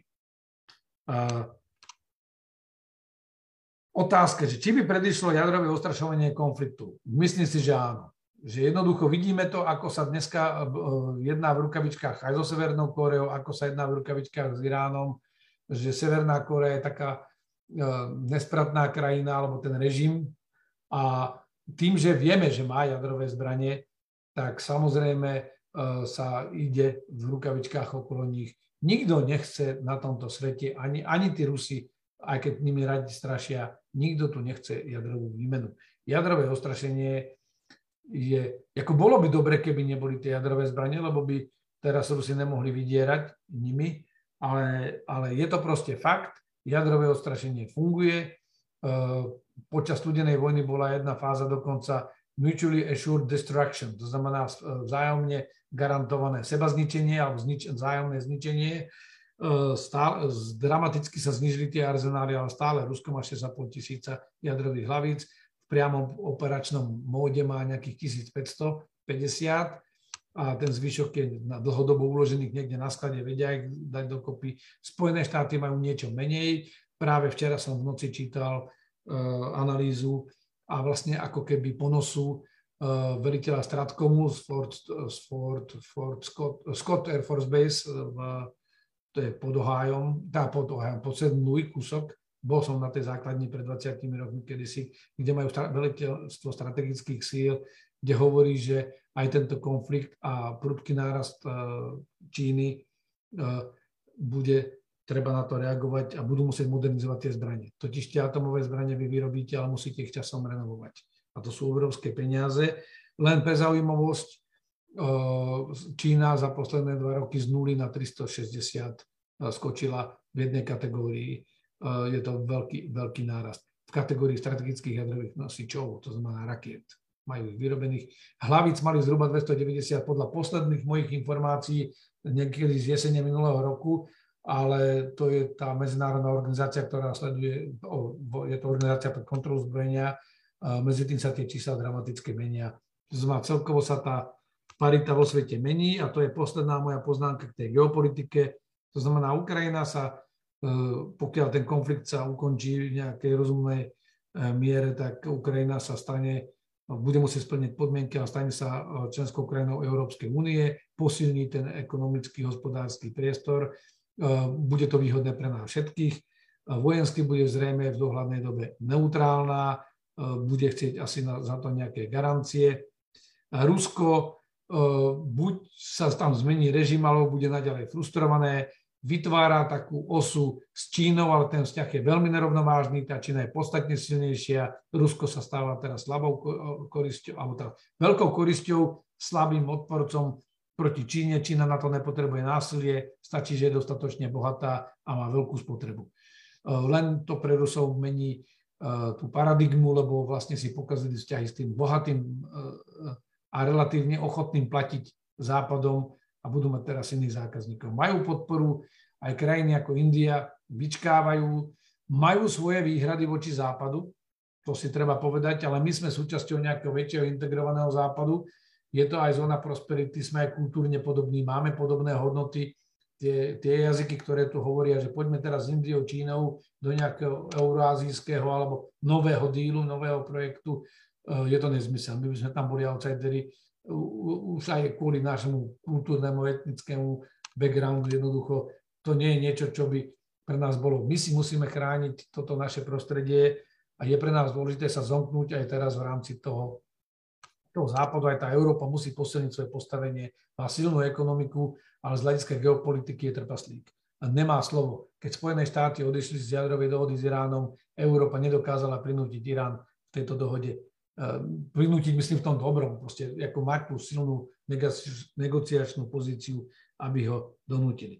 Tuto to useknem, skrátka mení, menia sa pomery vo svete, my sme v ďaleko komplexnejšiemu svetu, to globálne súperenie mocnosti bude pokračovať a na zadí toho všetkého máme horúcu vojnu hneď E, kúsok od našich hraníc. Ďakujem, nech sa páči, poďme na tie otázky. Máme viacej času, verím tomu, že vydržali vaši, vaši kolegovia a že to prejdeme všetko. Preťahol som zhruba o 10 minút, ale nevadí. Poriadku. Pán generál, ďakujem za túto vecnú analýzu a za taký prierez vlastne našimi okruhmi. Teraz by sme sa vlastne presunuli teda k otázkam. Pripomíname pre divákov možnosť klásť tieto otázky vlastne do komentárov. O, začal by som prvou. Jozef Stáš sa pýta, dobrý deň, pán generál, v rámci Lendlease sa už nachádzajú na Ukrajine nejaké ťažké bojové techniky? Ďakujem. Čítal som o tom e, dnes e, na, teraz neviem, či na Foreign Policy alebo niekde. E, ja to v tomto okamžiku neviem, lebo samozrejme my sme v takej vojnovej hmle. Som odka- nemám spravodajské informácie, tie utajované, a, som, a aj tie nie sú presné, to treba povedať. Som odkázaný, som odkázaný na tie verejné zdroje. V tej analýze, ktorú ja som čítal, sa o tom hovorilo, že, že aj keď to rezonuje, ako to bolo za tej druhej svetovej vojny, lebo pre tých, čo nevedia, to land, lease, land a, a lease požičať a, a prenajať, e, to bolo obrovská materiálna pomoc, vďaka ktorej Sovietský zväz e, sa úplne inak mohol chovať v tej druhej svetovej vojne, ako, ako by to robil, keby zostal úplne osamotený. Konec koncov ruské alebo sovietské invázne vojska ešte v roku 1968 mnohé prichádzali na Stadobekroch, tak jak teraz vidíte rôzne gruzovíky, že e, tá ruská armáda nemá len to najmodernejšie, ale má aj e, tie raketomety BM-21 grad, 122 mm, ktoré sú naozaj zo 70. rokov aj tak vyzerajú. E, Takže ja predpokladám, že už nejaké kusy techniky tu sú, lebo ako náhle sa o tomto hovorí na, na hlas, e, tak zrejme niektoré technické opatrenia už boli vykonané. Lebo vidíte, že je to citlivá otázka, že aj Rusi ako náhle pochopili, že naozaj ten materiál prúdi, že ten západ nekeca, tak bombardujú, čo sa dá, zúrivo, ako sa dá. E, ja si myslím, že je to cesta a že, čo ja vnímam, je, že Spojené štáty, bude to trochu inak, znovu tá analýza, ja nejdem do jej hĺbky, ale však uvidíme, čo ukážu najbližšie dni, možno v nejakom svojom e, YouTube to potom rozoberiem podrobnejšie, ale, ale čo ja vnímam je, že po tom veľmi rozpačitom začiatku, keď prezident Biden vlastne strečkoval, tak e, e, dospeli aj Spojené štáty k tomu, k tomu záveru, že musia podporiť tú Ukrajinu, aby sa ubránila, aby tento konflikt vyhrala. Nie, aby vyhrala a porazila Rusko, ale aby, aby vyhnala tie okupačné vojska z vlastného územia, že či sa do toho ráta aj Krym alebo nie, neviem, lebo má metie z druhej strany, e, to by mohol byť aj ten odkaz Lavrova, aj keď ten rozprával všeličo, tak oni hovoria, že, že, ale ne, že keď budú ohrozené ich strategické záujmy. Pre nich ten Krym je strašne dôležitý, oni tam mali aj prenajatú od Ukrajincov Sevastopolskú základňu, konec koncov tá zmluva mala skončiť. To bol tiež jeden z dôvodov, prečo to vtedy, lebo sa báli, že nové ukrajinské vedenie už im nepredlží lebo oni chceli ďalších 20 rokov a že ich vyprace z toho Sevastopolu, takže aj to bol jeden z dôvodov a všetky tie reči o pomoci nejakej ruskojazyčnej menšine, to sú len, len dobré zámienky, ktoré samozrejme sa dobre predávajú v spoločnosti, ale, ale tam boli veľké strategické záujmy Ruska. To je jediný nezamrzajúci prístav, ktoré ruské sily majú k dispozícii námorné, lebo aj Baltické more im zamrzá, aj Severné more im zamrzá, a nemajú aj Tichomorskú vlastne v ňom, e, v týchto priestoroch oni e, v úvodzovkách parkujú alebo kotvia a oni, oni to chcú a potrebujú a to by mohli deklarovať možno, že keby sa Ukrajine darilo až toľko, že by sa jej darilo aj, aj znovu získavať Krym, toto by mohli Rusi eskalovať aj do iných než konvenčných prostriedkov, ale neviem to, nemáme na to podklady. V každom prípade Lend-Lease je realita, podľa môjho názoru. E, začína sa to diať, ak sa o tom verejne hovorí, tak podľa mňa už aj niečo tam je. Ďakujem. Zuzana sa pýta, čo by všeobecná mobilizácia v Rusku a prípadné vyhlásenie vojny znamenalo pre Slovensko a pre NATO? Možno aký krok odvetný by sa potom od NATO napríklad očakával? E, tá všeobecná mobilizácia by znamenala, že Rusko odhodlané ísť do veľkej vojny, lebo do tej, keď sa už raz dostanete, už, už ste s tým vedomím, že ona, takto aj všeobecná mobilizácia nemusí byť všeobecná, to znamená, nezmobilizujete 80 miliónov chlapov, zoberete si toľko z, toho, z tej populácie, koľko potrebujete v prvom poradí, berete záložákov, ktorí boli nedávno na vojne, sú vycvičení, majú tie zručnosti a môžete ich čo najskôr použiť a postupne si navyšujete tie ročníky a počty, ale znamenalo by to, že Rusi abdikovali na akýkoľvek normálny režim aj vo, v rámci svojej krajiny, prechádzajú do toho vynimočného alebo vojnového stavu. E, tým pádom ani nikdy nemôžete vedieť, že či tie úmysly sa zastavia na hraniciach napríklad Ukrajiny alebo Moldavska, či nepôjdu ďalej. Podľa môjho názoru to by bol moment, kedy my by sme museli pristúpiť, eh, ak som hovoril, že graduated response plan, to znamená plán stupňovitej reakcie, eh, malo by byť dokonca v našom vlastnom záujme nehysterčiť, ale napríklad prvý krok by bol ďalší. Okrem tých vojsk, ktoré tu máme, pozvať napríklad práve tú ťažkú mechanizovanú brigádu, rozmiestniť ju tu, dať jasný signál, že nás tak ľahko neprekvapia, že sa pripravujeme aj na ďalšie veci, dokiaľ Rusko nedá jasné a uveriteľné garancie, že nemá e, nejaké agresívne úmysly voči nám, čo v tomto okamžiku je hypotetické. Viac ďalej do toho nejdem, lebo tá situácia, podľa toho, ako by sa to realizovalo, čo by sa okolo toho dialo, podľa toho by, by sme reagovali. Nemáme záujem tú situáciu eskalovať. To nie je fráza, ktorú hovorím, alebo to nie je, že fráza Macka, to je aj moje čítanie toho, čo hovoria západní politickí lídry, e, čo hovoria Eh, aj tie odborné špičky eh, z tých rôk, ktoré ja bližšie poznám. Ďakujem. Ďalej Martin sa pýta, je nejaká aspoň minimálna pravdepodobnosť, že by obrancovia Mariupola, myslím, teraz myslí skôr Azovstal, mohli prežiť, keďže Mariupol je vlastne už dobitý. Vy ste vlastne spomínali to, že keby sa mohli, Ukrajinci prejsť vlastne proti ofenzívy, tak Takže vlastne by to bolo celkom kľúčové, no ale tie zdroje sú asi... Budú sa snažiť Rusi čo najskôr to do, do, dokázať, lebo budú chcieť aspoň ten Mariupol vyhlásiť, aby to 9. mája mohol niečo povedať, aj keď uh, ja súhlasím s niektorými pozorovateľmi, včera sa ma v ČT na to pýtali, že, že vlastne ja by som tiež nerobil takú veľkú dogmu z toho 9. mája. Aj keď prezident Putin je muž symbolov, on rád používa tieto symboly, ale, ale takže budú sa snažiť to dobiť čo najskôr. Uh, nedá sa vylúčiť, že prežijú my nevieme, aké veľké zásoby si tam vytvorili, vieme ale o tom, že nedávno sa podarilo Ukrajincom ich dozásobiť, to znamená, že, že sa im podarilo prejsť tou obranou vrtulníkmi a podarilo sa im tam niečo priviesť, aby vydržali dlhšie. Po zemi, po zemi je to zložitejšie, lebo dnes ste taký flexibilní. Možno na vysvetlenie, že ako je to možné, no lebo to, čo ste videli, všetko červené, No to nie je tak, že na každom metri je nejaký tank a tam niekto stojí. Proste to je oblasť, kde e, tými vonkajšími obrysmi to majú pod kontrolou, ale sú tam medzi tými vojskami veľké medzery, ktoré e, viete využiť. To by bolo to isté, ako keď, ak, sa, ak by sa potvrdilo, že ukrajinské vrtulníky prenikli až do Brianska a z tej dostatočnej vzdialenosti odpálili e, aj ten sklad pohonných môd, to je opäť, že dokázali vlastne si nájsť to, tie miesta, kde ten systém toho brániaceho sa alebo toho okupanta v tomto prípade je rečí a dokázali takú operáciu vykonať. Samozrejme, od tej doby sa situácia zmenila, je horšia pre tých obrancov, ale nedá sa to vylúčiť a to by bolo opäť e, v prospech Ukrajincov, lebo pokiaľ by prešli aj do nejakej, nie taktickej, lebo tie taktické protiofenzívy, to vidíme, to sú také tie lokálne. Ale operačná znamená, že mení sa, mení sa ten charakter e, tej vojny. Možno, že to poviem tak, že keď si zoberete operu, že čo je operačné, a možno, že aj to slovo je podobné, o, operačné je to, že vy, keď zoberiete jednotlivé nástroje a ten najnižší taktický boj alebo technický je to, že vlastne viete strieľať z diela, strieľate na niečo.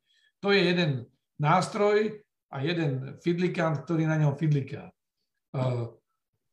Potom je taká tá väčšia taktika, že máte tie skupiny nástrojov a hrajú nejakú, tá, hrajú nejakú pieseň alebo áriu, nejakú partitúru z tej, z tej opery.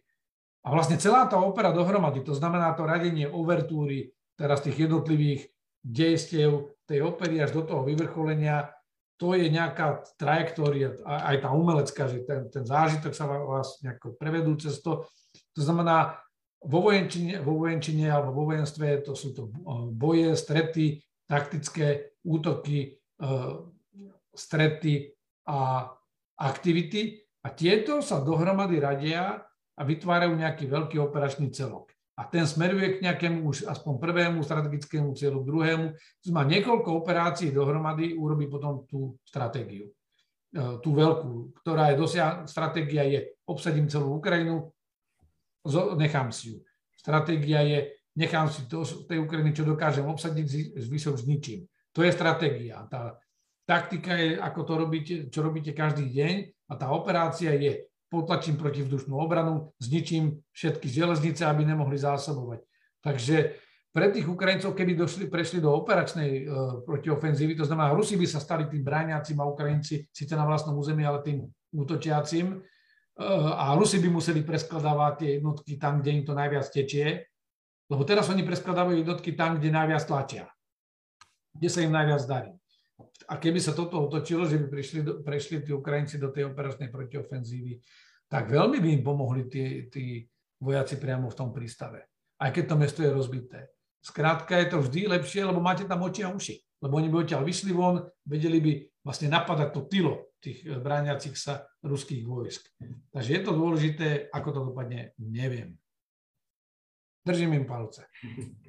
Ďakujem. A na chvíľku by som sa možno vrátil ku Slovensku. Ono, akože tá debata asi už nie je až tak podstatná, ale aj vzhľadom na tie neskôr, neskôr dodávky vlastne tých F-16, by som mal možno otázku, že bola to podľa vás správna voľba? Že napríklad tá primárna agenda tých stíhačiek bude asi vlastne air policing a že nestačili by na to prípadne Gripeny? Myslím si, že v tomto okamžiku uh, Andrea Danka má uh, boh vojny Jupiter rád, lebo jednoducho situácia sa zmenila, aj to bezpečnostné prostredie potrebuje, v podstate teraz sa nám hodia už aj tie F-16, ktoré dokážu byť nielen na air policing, ale dokážu byť aj veľmi silnou komunikačnou platformou, majú veľký dosah tých radarov, dokážu cieliť, majú dokonca vedia strieľať aj tie, tie rakety s dosahom 300 a viac kilometrov. To znamená, um, pomery sa zmenili. Ale tam je opäť zase otázka pomer cena výkon, že za týchto okolností eh, by si mohol niekto povedať otázku, že teda buď sme mali robiť len air policing a stačili nám fakt tie Gripeny alebo nejaké korejské stroje, alebo sme mali e, teda potom kúpiť F-35, ktoré sú cenovo v podstate rovnaké a e, avionika je skoro rovnaká, ona je vlastne tá istá, len je to klon do tých F-16, ktoré my máme, no ale predsa len koncepčne ten trup, e, to letadlo je dobré, bude novo vyrobené, ale budú ho udržiavať ešte 50 rokov pri živote? Viete, akože tam je otázka podpory životného cyklu. Tieto stroje všetky sa predlžujú životnosti a my si kupujeme na 3 a viac 10 ročí uh, túto techniku dopredu, pokiaľ nebude vojna. A tá technológia veľmi rýchlo ide dopredu. Uvidíme. Ale v každom prípade buďme radi, že sú objednané, lebo tie migy by nám tak či tak odišli. Nejdem špekulovať o tom. Máme to, čo máme, nevieme to zmeniť. Za tých okolností sa treba pozerať na to, že ak sa menia aj bezpečnostná situácia, ako lepšie tie F-16 využijeme. Ak ja som mal pochybnosti v roku 2018, že či, a ja som nepovedal nikdy, že zbytočne, len som povedal, že mi chýba, písal som taký väčší blok na to, na jeseň 2018. Povedal som, že mne chýba, aby sa povedalo, na akú priamu podporu leteckú, okrem toho patrollingu to povedie, na aké operácie, na aký výcvik a či na to budeme mať dosť munície. E, táto odpoveď teraz môže prísť. E, ten potenciál na širšie použitie tých F-16 sa otvára Bohužiaľ, lebo to stále vnímať treba v tom kontexte horšej bezpečnostnej situácii. Potom tu mám ďalšiu otázku od Zuzany, ktorá sa pýta, že vlastne OSN v ostatných dňoch vlastne rieši o evakuáciu civilného obyvateľstva z Azovstanu a že čo by vlastne znamenalo, keby vlastne ruské jednotky zautočili na tento konvoj? Ono, v ostatných vlastne týždňoch sme mohli sledovať, že často tie, tie konvoje vlastne úplne nefungovali a Rusi na nich často útočili. Diskreditovalo by sa ešte viac ako doteraz, ale bohužiaľ v tomto prípade OSN nemá, nemá nástroje na to, ako to vynútiť. Inak ako je to škoda, lebo toto mali robiť od začiatku. Tým, že my sme tam nemohli ísť, oni tam mohli ísť neozbrojení a bolo by to presne vystavené to zrkadlo tomu Rusku, že či teda si dovolia na neozbrojené modré príľuby zautočiť alebo nie. E, problém je celý ten, že podľa tých jednotlivých článkov, už som to veľakrát v rôznych fórach hovoril, tých e, článkov Charty OSN, základný problém je Ruské stály člen Bezpečnostnej rady, robí všetko to, čo by e, mala Bezpečnostná rada stíhať a má právo veta.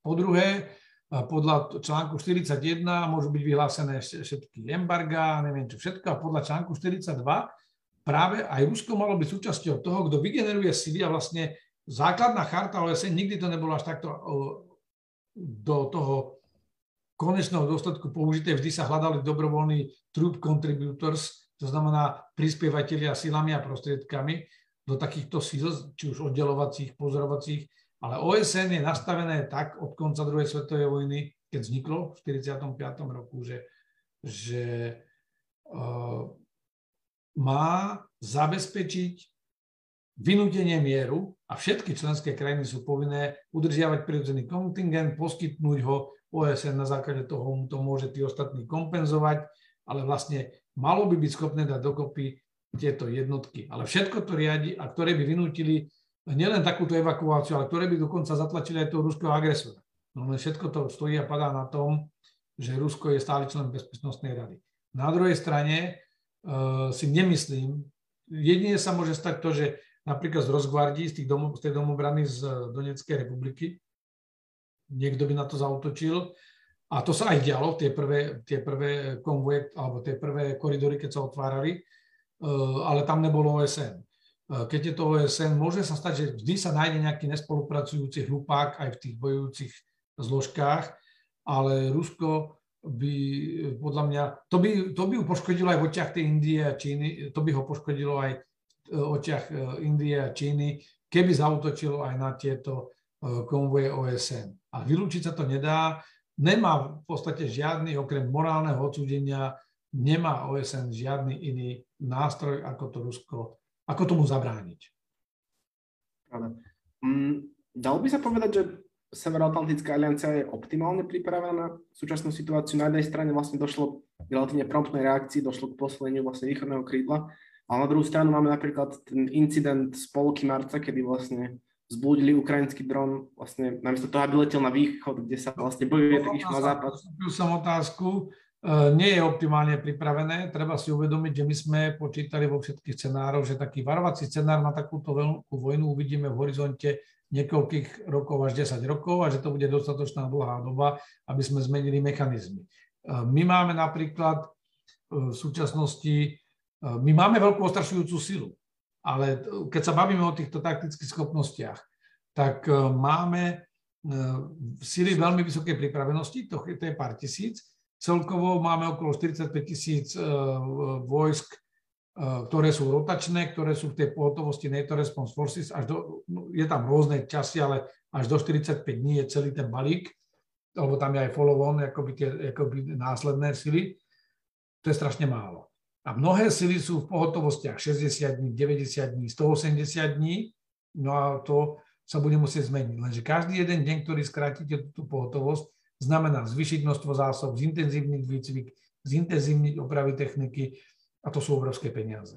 Takže nie sme úplne ready na to, bude sa to musieť meniť a aj tá mobilizácia by znamenala okrem iného dramatickú, v tom prvopočiatku, bez toho, že by sme vyvolávali dojem, že ideme do tej vojny vstúpiť, by to znamenalo pre nás dramaticky zvýšiť eh, dobu pripravenosti. To, čo bolo odložené, však to sa kúpi potom, že máme tieto munície, máme mať na 30 dní, ale máme len na 5, to všetko by muselo padnúť a muselo by sa to e, zvýšiť, ale ono sa to priebežne aj bude zvyšovať a bude sa to balansovať medzi ekonomickými možnosťami a, a, a tou mierou hrozby a rizika, ktoré budú politici vnímať a ktoré budú aj hrozby, ktorú budú vnímať a rizika, ktoré budú ochotné, ochotní prijať.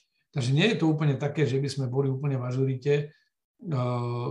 Samozrejme, ani tá druhá strana nie je v takom stave, že by mohla teraz ako poslať milión vojakov na nás. Takže my sme pripravení, tá aliancia zareagovala dobre, ale ako povedať, že je bez problémov, by bolo veľmi naivné. Má dosť problémov, donedávna ešte prezident jednej z veľkých krajín hovoril, že už je klinicky mŕtvá tá aliancia. 5 minút po 12. si myslím, že zareagovala je dobre a to, že je to naozaj dobré a že to je garancia, svedčí o tom aj to, že práve krajiny ako Fínsko a Švédsko chcú čo najrychlejšie do nej. Myslíte, že je to, ten ich vstup bude priechodný?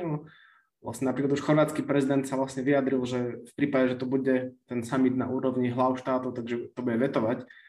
Sa, takže vlastne neviem... Chorvátsky prezident od samého začiatku straní Rusku, bohužiaľ to je to, do čoho Rusi dlhodobo investovali, že aby tá kohezia sa narušila. Chorvátsko, ja nejdem teraz robiť súcu Chorvátskom, toto je príliš vážna medzinárodná vec a to, čo sa povie teraz ako, ako odradzovací manéver, nemusí byť ešte to reálne, lebo sa na konci môže stať Chorvátskom, že, že ak by takto to znam, došlo k tomuto a nakoniec dojde aj k ohrozeniu toho Fínska a Švedska kvôli tomu, tak sa môže stať to, že ešte aj oni sa ocitnú mimo. Lebo na konci môže vzniknúť aj pakt, to je aj o, o také úvahy divoké boli, že ako to urobiť s tými Rusmi, že či to OSN, no nie je to také jednoduché. Neviete založiť nové OSN.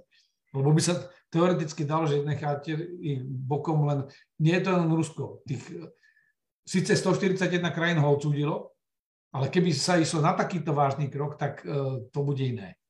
A ja by som nespekuloval. Počkajme si, čo nám prinesie uh, tá situácia. Chorvátsko si musí uvedomiť, že aj jeho bezpečnosť je garantovaná e, spojencami a ja si myslím, že v tých tvrdých vyjednávaniach nie je takto cez internet, nie cez médiá, ale v tých reálnych rokovaniach e, tie diskusie prebiehajú inak.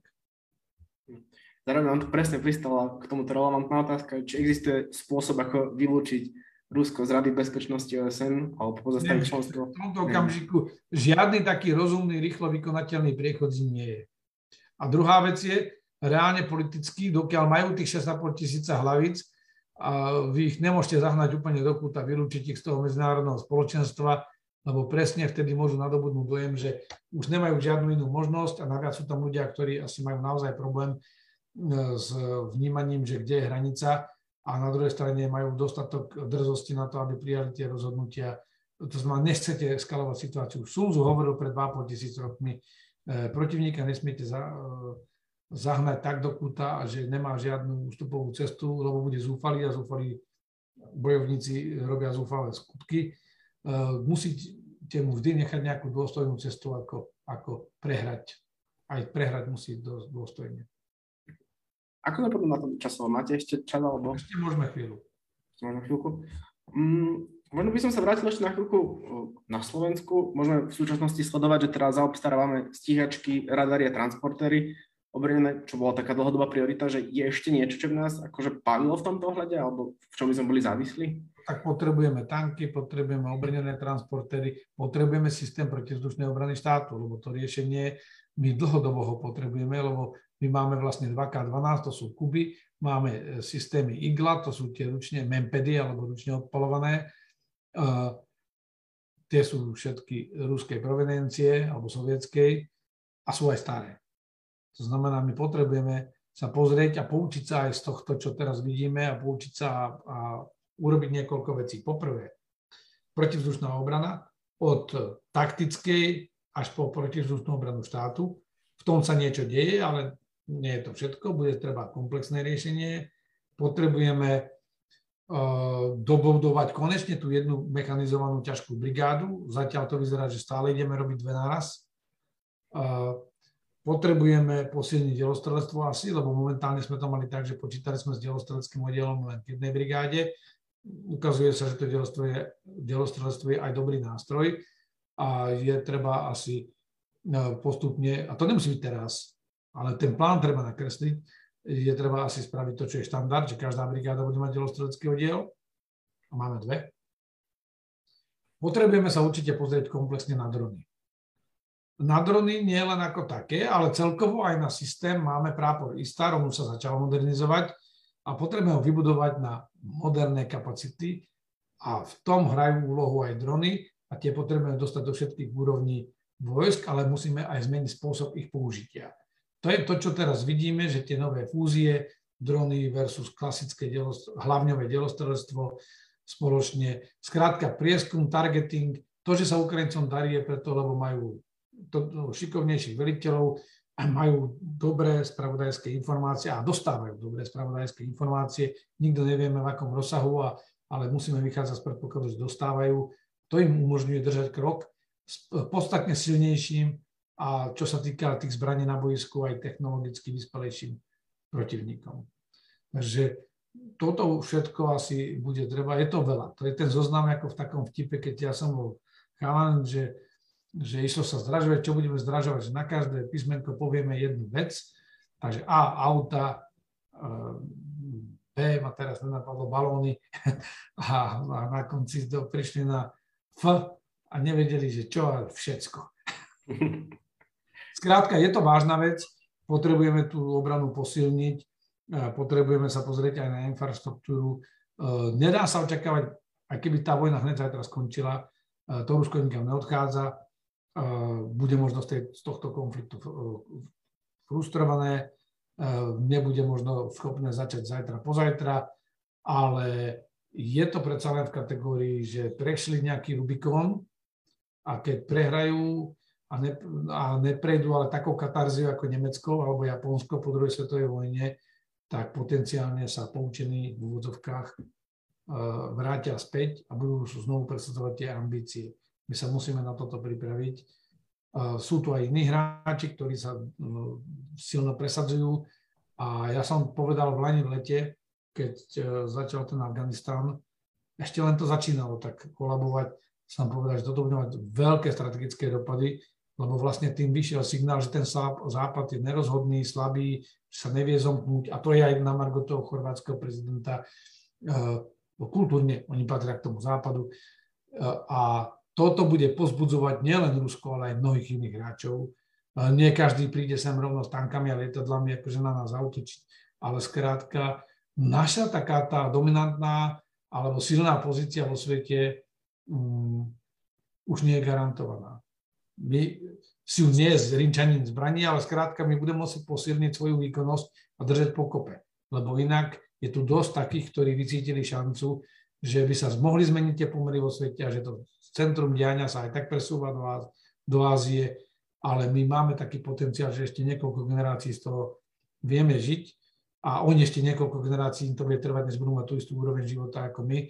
A konec koncov vieme spolupracovať a to je asi aj moja také posolstvo, že áno, treba spolupracovať, no ale keď ste slabí, s ktorým si... To je ako, ako syndrom šikanovaného dieťaťa v škole. Jednoducho to dieťa, keď raz tú slabosť preukáže, tak bude šikanované dlhodobo a my nechceme byť šikanovaní. My sa musíme konsolidovať, držať pokope, ale to neznamená otvorenú demokratickú diskuziu, kam smerujeme. Ale momentálne prebieha aj veľký zápas o prežitie demokracie, lebo tá demo, a, a aká podoba bude tej demokracie v tej novej postindustriálnej nejakej informačnej ére, lebo to vidíme, že sa to menia tie establishmenty, tie, tie vlády, Eh, a tie politické systémy reagujú ďaleko pomalšie, ako ide ten vývoj. Ďakujem. Tak myslím, že čo na takú poslednú otázku. Eh, Milan sa pýta, ako vidíte pravdepodobnosť rozšírenia proxy konfliktu Turecko versus oslabené Rusko cez eskaláciu prostredníctvom Azerbajdžanu. Myslím, že je to odkaz na Karabach. Veľmi zložitá otázka, lebo, lebo Rusko sa zamiešalo do toho konfliktu a vlastne v dobe, keď už Arménsko výrazne a, a Karabašania, výrazne Armeni v Karabachu, aby to bolo úplne jasné, e, prehrávali, tak do toho vstúpilo Rusko. E, tá, ten konflikt medzi Ruskom a Tureckom bol proxy konflikt a uh, Rusi vlastne zahrali takú úlohu ako keby toho stabilizátora, zabránili tej úplnej porážke, ale to riešenie nie je až také, ktoré, to je to konečné riešenie tej otázky ani pre jednu, ani pre druhú stranu. Obidve strany sú z toho ešte frustrované, ale dosiahli akceptovateľný mier. To znamená, ak sa takto destabilizuje situácia, môže prísť, a to je to, čo aj ten ruský generál Ivašin, ktorý bol šéf toho už penzionovaný, ale jastrap ešte z éry socializmu, ktorý dokonca aj na inváziu do Československa povedal, že to bola správna vec, tak ten vyzval v januári prezidenta Putina, aby odstúpil a aby sa v žiadnom prípade nepúšťali do toho konfliktu, lebo na konci, ak to, ak to neudržia pod kontrolou, to môže skončiť aj dezintegráciou Ruskej federácie. Teraz ale každá rovnica má dve strany. Turecko a Rusko, ten vzťah je historicky zaťažený, ale je aj ďaleko zložitejší. To sú jedni navzájom jedni z najväčších obchodných partnerov. Ja, ja som to už nestiel publikovať, potom lebo prišli iné veci, ale robil som si takú rešerš e, na e, keď aj ten karabáský konflikt skončil, že prečo tak skončil, mám aj takú analýzu, tú vojenskú odbornú ale, a strategickú, ale takú tú veľkú strategickú, e, tá spočíva v tom, že to Turecko s Ruskom je ekonomicky ďaleko viac previazané, než my si vieme predstaviť. O tam, tam, je, tam je veľmi veľká obchodná výmena, takže nemyslím si, že by e, to smerovalo k nejakému veľkému proxy konfliktu medzi nimi. Oni sa navzájom potrebujú, aj sa rešpektujú. Na druhej strane aj to ekonomické previazanie so západnou Európou Ruska sa neosvedčilo, lebo francúzsko-nemecké previazanie po druhej svetovej vojne a potom železo a, uhlie, atóm, euroatom, ktoré boli proste tie jednotlivé väzby, viedli k vzniku európskych spoločenstiev a v podstate Európska únia je úspešná ekonomicky. Ale hlavne je to stále najväčší a najúspešnejší mierový projekt na svete. Vďaka tomuto previazaniu Nemecka s Francúzskom a, a zapojeniu tých ostatných hráčov a potom aj dobrým okolnostiam, že padla tá železná opona. Európska únia je zónou stability a, a prosperity, pričom také obdobie mieru nikdy nebolo na európskom kontinente v tých, nechcem povedať, že moderných dejinách, v tých dejinách, ktoré nejak celkom presne máme zmapované. Takže to je, to je unikát. A toto bola asi aj taká predstava aj u tých nemeckých idealistov v rámci SPD, že že ak nebudem hovoriť o tých, ktorí ako Schroeder, že sa nechal kúpiť tým, že dal dobré, dobré miesto u Gazpromu.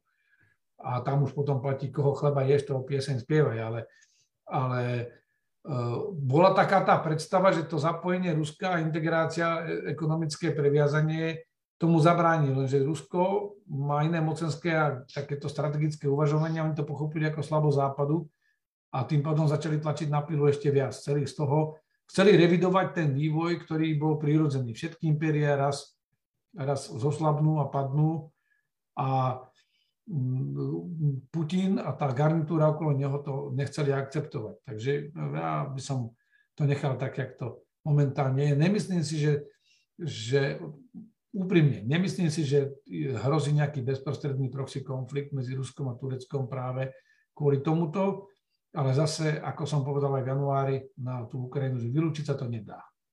Ale je tam viacero faktorov, pre ktoré by sa to Turkom ani Rusom nevyplatilo. Rusi si nepotrebujú otvárať ďalší fronta a Turci e, majú dosť veľké problémy ekonomické sami o sebe aj teraz a toto tiež nie je niečo, čo by im ich vylepšilo. Tak ďakujem. Náš čas sa v tejto chvíli asi naplnil. E, v prvom rade by som sa chcel teda poďakovať pánovi generálovi Mackovi za to, že našiel čas a za jeho vlastne podnetné o, myšlienky a analýzu. Zároveň ja som... Nie, Sako som si nechal na tom kresle za mnou, ale je to teplo, tak ako dúfam, že vás to nerozčulovalo. Je to, je to v poriadku. A taktiež vlastne ďakujem aj, aj vlastne našim divákom za, za pozornosť a za veľmi vlastne podnetné otázky. A dúfam, že sa vidíme v nejakej budúcej diskusii ešte. Ďakujem veľmi pekne, prajem vám príjemný majový víkend, eh, prajem vám eh, oslavu Dňa víťazstva, ktorá bude mať zvláštny kontext v tom, čo prebieha, ale v prvom rade buďme optimisti. Všetko dobré, e, príjemný víkend, nech sa darí mladým demokratom. Majte sa.